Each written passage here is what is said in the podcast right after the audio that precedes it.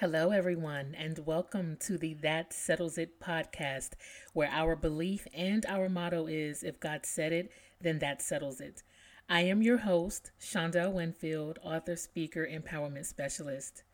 Once again, many, many thanks to all of you who have continued to follow us every week, who have downloaded our podcast, who continue to share and help us spread the word.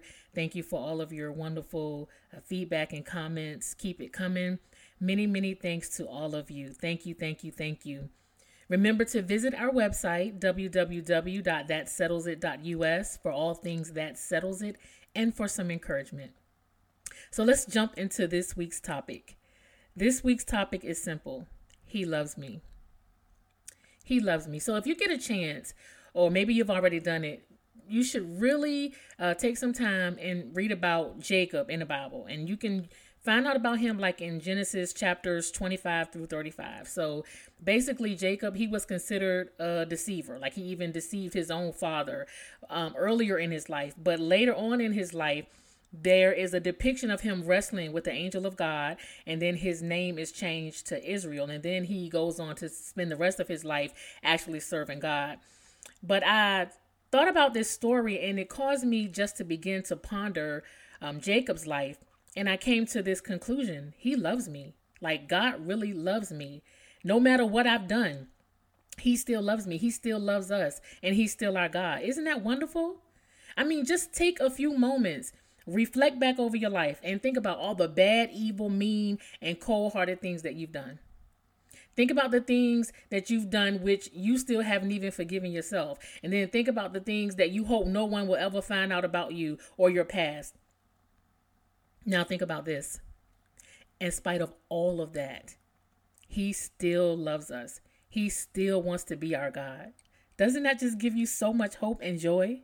Like I know my joy is refilled when I think about it.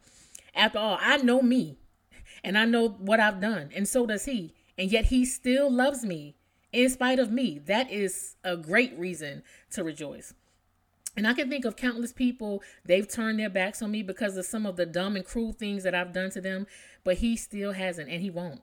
Now, this doesn't give us a free pass to go and live an immoral life but what it does is it gives us solace to know that no matter what we've done, no matter how bad we think we are, no matter how bad the world thinks we are, He loves us.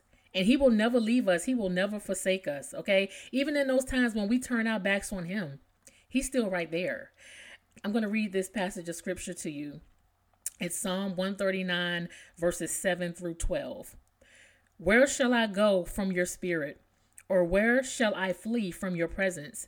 If I ascend to heaven, you are there. If I make my bed in hell, you are there. If I take the wings of the morning and dwell in the uttermost parts of the sea, even there your hand shall lead me, and your right hand shall hold me. If I say, Surely the darkness shall cover me, and the light about me be night, even the darkness is not dark to you. The night is bright as the day, for darkness is as light with you. That means no matter where we are, he is right there. No matter how deep of a pit we've allowed ourselves to, to dig ourselves into, He's still there. He's right there, right with us. Now brace yourself. Because it's important to note that just as God loves us, He also loves the people who have wronged us. He's going to still forgive them just as He has forgiven us. He's not going to stop loving them because they hurt us. He's not going to stop loving them because we stop loving them. Yeah, there are always going to be consequences when we make wrong decisions and poor choices, but His grace is sufficient for all of us. So don't expect God to hate someone because they hate you because He won't. He loves them just like He loves us.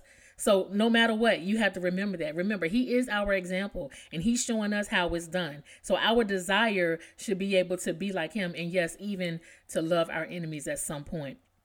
Not saying that we have to be friends with them, but that's just because of the love of him that is flowing through us. So that settles it. Remember, if God said it, then that settles it. So throughout this week and just throughout the remainder of your life, just be encouraged and know no matter what you've done, even up to this very second, God still loves you. Just ask for his forgiveness. Thank him for his grace. Just repent and turn away from the things that you know are wrong and that are not pleasing uh, unto him. Forgive yourself and walk in that newness of life that he has promised us all. Have a wonderful, prosperous week. And thank you so much once again for tuning in to That Settles It.